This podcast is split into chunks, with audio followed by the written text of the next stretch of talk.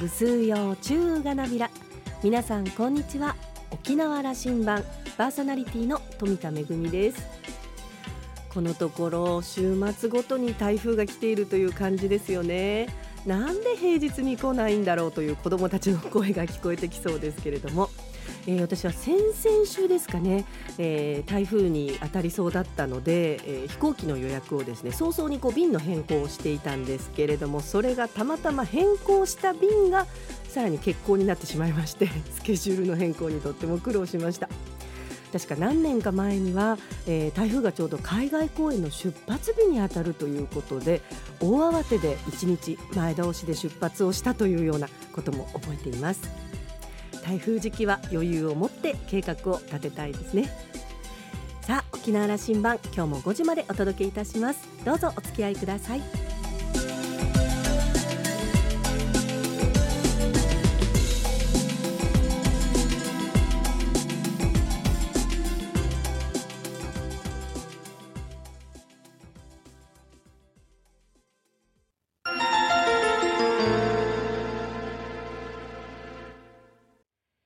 那覇空港のどこかにあると噂のコーラルラウンジ。今週は宜野座村村長の東間敦さんとラウンジ常連客で沖縄大学地域研究所特別研究員の島田克也さんのおしゃべりです。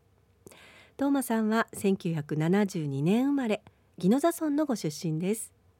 県立海邦高校琉球大学を卒業後民間企業や宜野座村議会議員を経て2012年に宜野座村村長に初当選。現在は3期目を務めています。また北部市町村会会長や沖縄県町村会の副会長も歴任。北部振興沖縄振興にも尽力されています。今回は村長就任10年目にあたりこれまでの村政運営を振り返りながら宜野座村のお話をたっぷりと伺いました。それではどうぞ。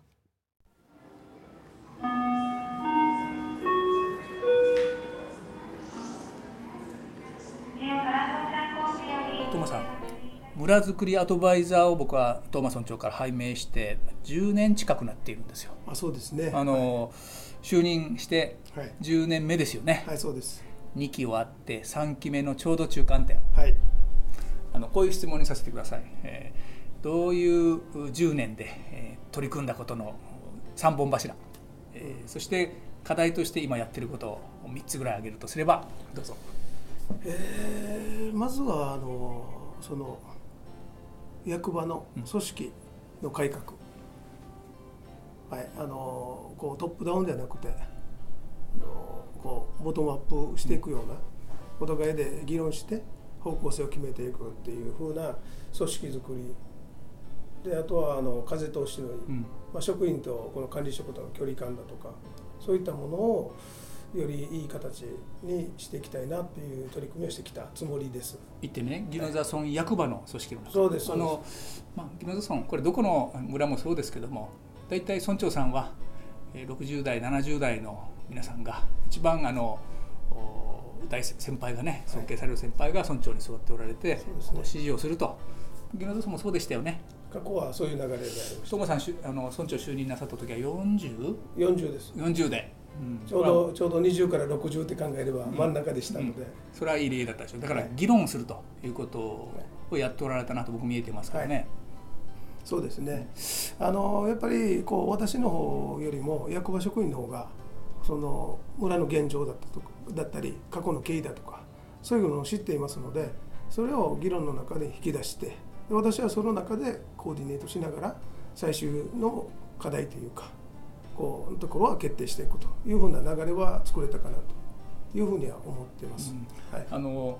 意思決定していく役場の中でそのプロセスが大きく変わっていったはずですよね。そうです、ね、自分たちよりも若い村長が就任したという管理職ばっかりだったわけでしょ。はい、そうです。はい。中には20上の先輩もいました、ね、はい。仕事やりにくい部分もありましたでしょ。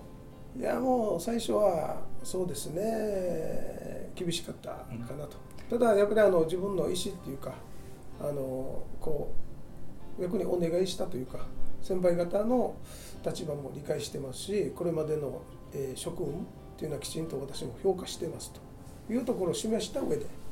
私はこういうことしますとかっていうのを行革自分のことを言ってあと全体のことはあのやはり先輩方がいろいろと意見を交わしながらやっていかないと答えて出せないっていうようなあの、まあ、話もしながらですね、えー、少しずつ発言が増えてきて、うんうん、ただまたあの10年経つと僕の方がよく知ってたりするわけですよ、うんうん、新しい管理職よりも。でそこの皆さんをどうまた発言を引き出すかっていうのが今少し新たな課題。僕の方が長くな経験がちょっと増えてきた分新たな課題が出てきてるかなっていうところまた会議の持ち方とか整理する必要あるかもしれません。状況が変わってきた部分があるんですね、はい、あのえーと、と私そのアドバイザーとして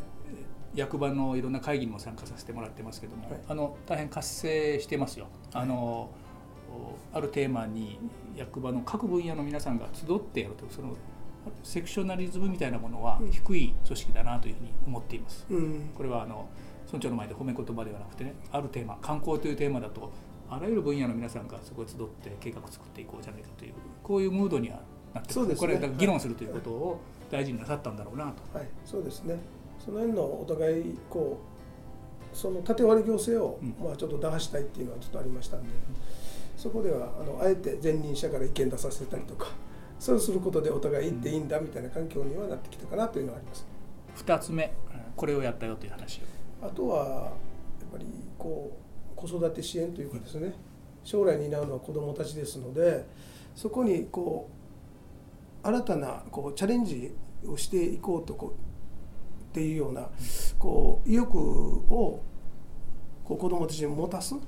ようなこう試みというか仕掛け作りっていうの、まあ、学習関係もそうなんですけど、まあ、少しずつこう実現してきたかなっていうのはあります。これは重要課題としても、はい、あの就任当初からあの1期目2期目3期目もそのテーマでしたね。そうですね。はい。あの確かあ、えー、いろんな計画作りで指標を僕は見させてもらってますけども、えーと、出生率、はい、それからあの大変宜野座村は子ども率が高いんですよね。そうですね。全国的に見てもね。はい。あのまあ、人口の増加率も北部に関し北部の中では今一番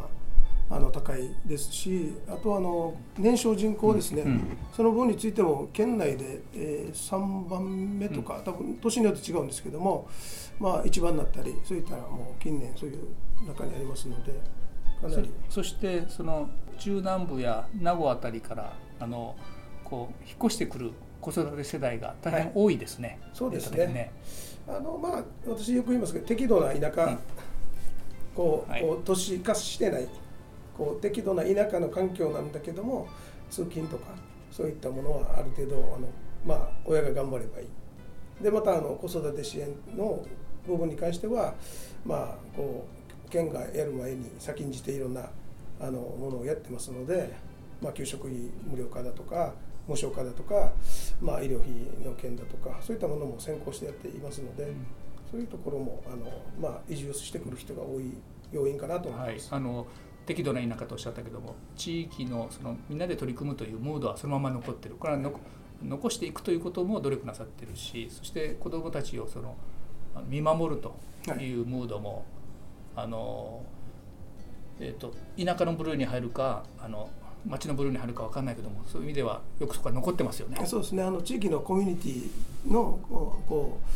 う、えー、強さというかまとまりっていうのはあると思いますね。はい大事にしていこうと、はい、このね、まあ、ただ近年コロナでどうしてもあのその地域活動が低迷してしまっているのでそこがこう今ちょっと役になっているところは、まあ、どうしてもあるんですけどまたコロナが明ければその辺もまた自然と戻ってくるかなっていうのは思ってます。一個コロナで私関心しているのは、はい、その子育て教育の政策の強化の中の一つだと思うんですけどもえーと、村内の小中学生に通信端末、えーと、はい、パソコンを渡してえリモートでも講義ができるように、はい、授業できるようにしましたね。はいはい、ここは、まあ、これ全国的にあのなんだけども特に宜野座がやったのが僕は一本あると思ってこれ通信の部分。そうですねえー、まああの大体この通信環境家庭によってやっぱりばらつきがあって、えー、親はスマホしか持ってないとか w i f i 環境がないとかそういう家庭も多く見受けられて、まあ、それアンケート調査した中でいろいろ見えてきましたので。やはりそこであのこう家庭によって差が出たら困るということで通信費用まで損で面倒を見ながらあのこういうあの家庭によってこう差がないような環境づくりっていうのはやってきました、ね、これはあの分かりやすく言うと全国全県で、まあ、これ全国での話ですけど国が政策として小中学生にしっかりあのリモート教育ができるような環境を作ると。特に端末タブレットですからね、はい、これを渡していくタブレットパソコンを渡していくと。これはこの3年ぐらいでだいぶ進んだんですけども、はい、まだやっぱ格差が出てしまうのは自宅で通信環境を持たない子がいるというところは問題だったけども、ね、国はそこまで面倒を見てくれないもんだからそうなんですよ、はい、あなかなか多分これ聞いてる那覇や小座の子たちもそれはできてない子もいるんだけども、宜野座はそれ全部役場が責任を持ってやるんだということなさった、ね、あのまあ、中にはルーターとかそういうのを貸し出しっていう方法もあるようですけれども、我々はあのいろいろとあの制限かけながらまたあの家庭に持ってって勝手にいろいろネットで長時間見たりすると困るんで制限もかけながらですけれども、はい、通信費まで面倒を見るという形にしました。あの NTT グループと,、えっと協定まで結んで村づくりに協力するということをやってますよね。そうですね。あの包括協定をさせて、はい、まあこれの僕は成果の一つだと思います。はい、ぜひあの子どもたちの教育にはもうあの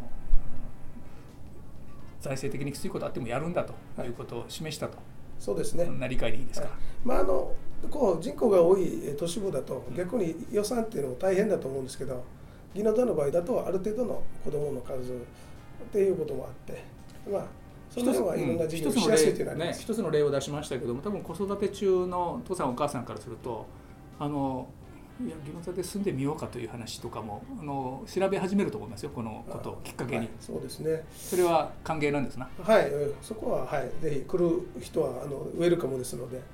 まああの宜野座ってちょっとまあ那覇のでずっと住んでる人からすると遠いところって思ってると思うんですよ。ただこう少し通ってみるとそんなにまで遠くないと僕は思うんですよね、意外と高速があるんでパッと来れますので。名護の許田のインターの一つ前で降りればそこはもう村の中心地がインターですよね。はいそうですはい。あの2つ伺いました。3つ目。もう一つはやっぱりあの、まあ、沖縄のリーディング産業である観光振興。で、えー、地域の活性化を図っていきたいというのはあの取り組んできたところですね。もともと農業中心の村なんですけど、まあ、そこに観光を入れることで、まあ、地域のにぎわいだとか商業系人が訪れることでこう商業系があの徐々に徐々に充実してきたかなとまだまだあのあの訪れる皆さんからするとですね食べるところがあまりないんだよとかそういうあのところはあるんですけどもただあの着実に増えてきたかな、伸びてきたかなと思ってます。あの訪れる人増えてますよね。はい、そうですね。あの多分インターチェンジの出入りでもわかると思うんですけども、はい、それに貢献したのは、うん、えーと、道の駅を発展系にして、はい、あの拠点化したこと。そうです。もう3年前のゴールデンウィークだと思うんだけども。はいいやいい拠点作りましたよ。あありがとうございます。あの私も役に立ちましたよね。はいはい。一緒に視察行きましたね。はい。いろいろ研修なども行ったりしまして、うん、はいあのまあはい、アドバイスいただきました、ありがとうございます沖縄の東海岸にしっかりとした道の駅という拠点そしてそれが観光県民からも魅力があるような施設を作ってみようじゃないかというのを、はい、これは、まあ、計画から7年ぐらいはかかったはずですけども67年かけてやっていって、ね。はい。うん、ここまでどう、あの評価なさってます？そうですね。やっぱりこう、えー、東外観っていうのはなかなかあの通過していくだけでそこに、えー、着地型観光が課題でしたので、うん、あの道の駅できたことで目的地化された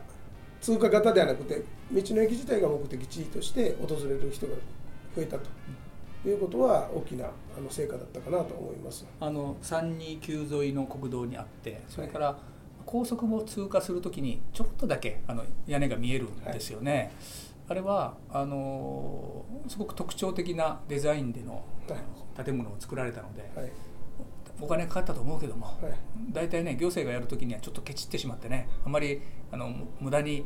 なんかこう効率的な建物を建ててしまうんだけども、はい、デザイン性を重視した建物になっているというのは僕はこれ勝負かけてよかったと思いますよ。印象残ってる、はい、あの私はもともと建築出身なので。そうでしたね、はい、でやっぱりこういう人を呼ぶ施設でその行政ってどうしても四角四角い建物になってなりがちなんですけどもあえてあのプロポーザル方式導入して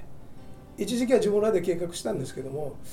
ちょっとこれじゃ呼べんだろうと いうふうに思ったもんですから、うん、まあ、後期いろんなあの授業の枠があったんですけども、まあ、その辺もあのどうにかあの考え、まあ、工事の方は苦労したんですけどねそのせいで、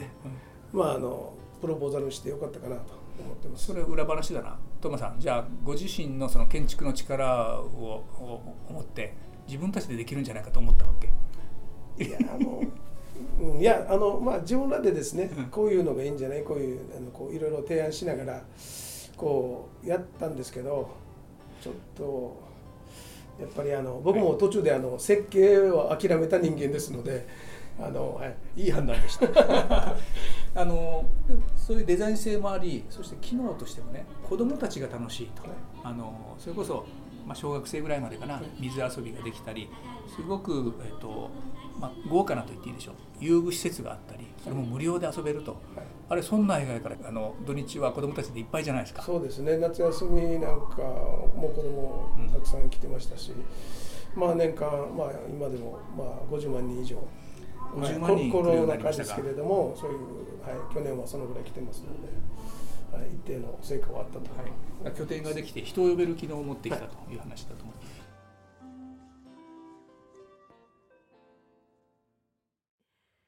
タイガースのキャンプ地として知られている宜野座村。でもそれだけではないんですよね、えー、おしゃれな道の駅があってそしてユニークな取り組みをしていて海外からの評価も高い文化施設ガラマンホールがあってさらに今日お話に出ていた知る人ぞ知るハイブランドのホテルもあるんですよね、えー、やんばる全体での新たなプロジェクトも続々こう立ち上がっていますので宜野座のポテンシャルって本当にこうまだまだありそうですよね。村長は復帰っ子で私同学年ということもあって勝手にこう親しみを感じているんですが、えー、北部地域のリーダーとしてますますの活躍が期待されます。島田さんはお話を終えて東間村長は宜野座村を称して適度な田舎と表現しています。今後さらなる宜野座ブランドを確立してもらいたいですというお話でした。今週のコーラルラウンジは宜野座村村長の東間敦さんとラウンジ常連客で沖縄大学地域研究所特別研究員の島田克也さんのおしゃべりでした。お二人のトークはまだまだ続きます。来週も引き続きコーラルラウンジに東間さんをお迎えいたします。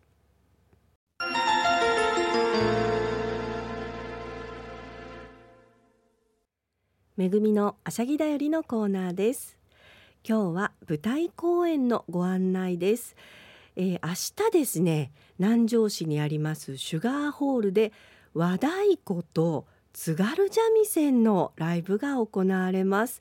津軽三味線ってなかなかね本場の音を聞く機会って沖縄では少ないと思いますのでぜひ多くの方にお出かけいただきたいなと思うんですがあの沖縄で活動しているユニット空なりがですね、えー、今回和太鼓のプロ奏者を招聘して行う和楽器の音楽会劇場公演3年ぶりに実施しているということです、えー、先週の金曜日には沖縄市民小劇場アシビナーで公演が行われまして、えー、そして明日はですね南城市にありますシュガーホールで、えー、琉球舞踊の新里遥さんや、えー、川光浩太さんをゲストに迎えてコラボレーションを行います。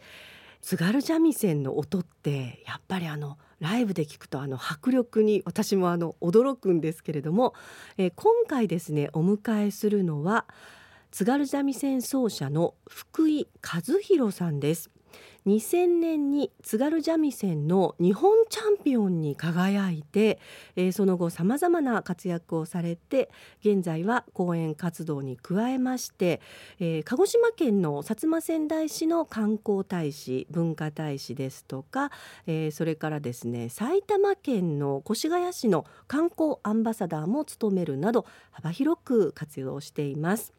えー、今回 FKB と言いまして津軽三味線と和太鼓によるセッション性あふれる激しいステージで、えー、音とリズムが嵐のように繰り出される唯一無二のステージングを展開して、えー、全国各地また、えー、海外においても多くの支持を受けている公演をお届けするということです。えー、シュガーホールでの公演は明日9月19日南城市にありますシュガーホールで、会場が午後4時半開演は、えー、5時となっています。えー、前利券は3000円、えー、子供は1500円、えー、ぜひあのまあ敬老の日のプレゼントということで、あのご家族一緒にお楽しみいただけるんじゃないかなというふうに思います。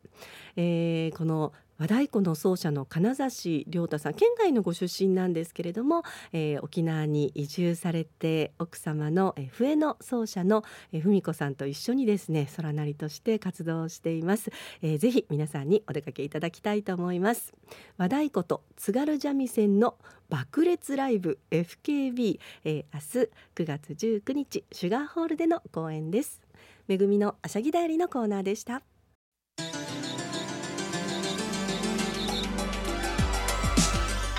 ジオ沖縄ではラジコでの配信を行っています。スマートフォンやパソコンでのリアルタイム聴取のほか1週間の振り返り聴取も可能です。さらに沖縄羅針盤の過去の放送音源はポッドキャストでも配信しています。こちらはラジオ沖縄のホームページからアクセスしていつでもお楽しみいただけます。沖縄羅針盤のホームページでは番組情報の発信のほか私富田恵とコーラルラウンジ常連客の島田克也さんのフェイスブックへもリンクしていますのでお時間のある時にぜひこちらもご覧ください。沖縄羅針盤今週も最後までお付き合いいただきまして一平二平レービルそろそろお別れのお時間です。パーソナリティは富田恵でした。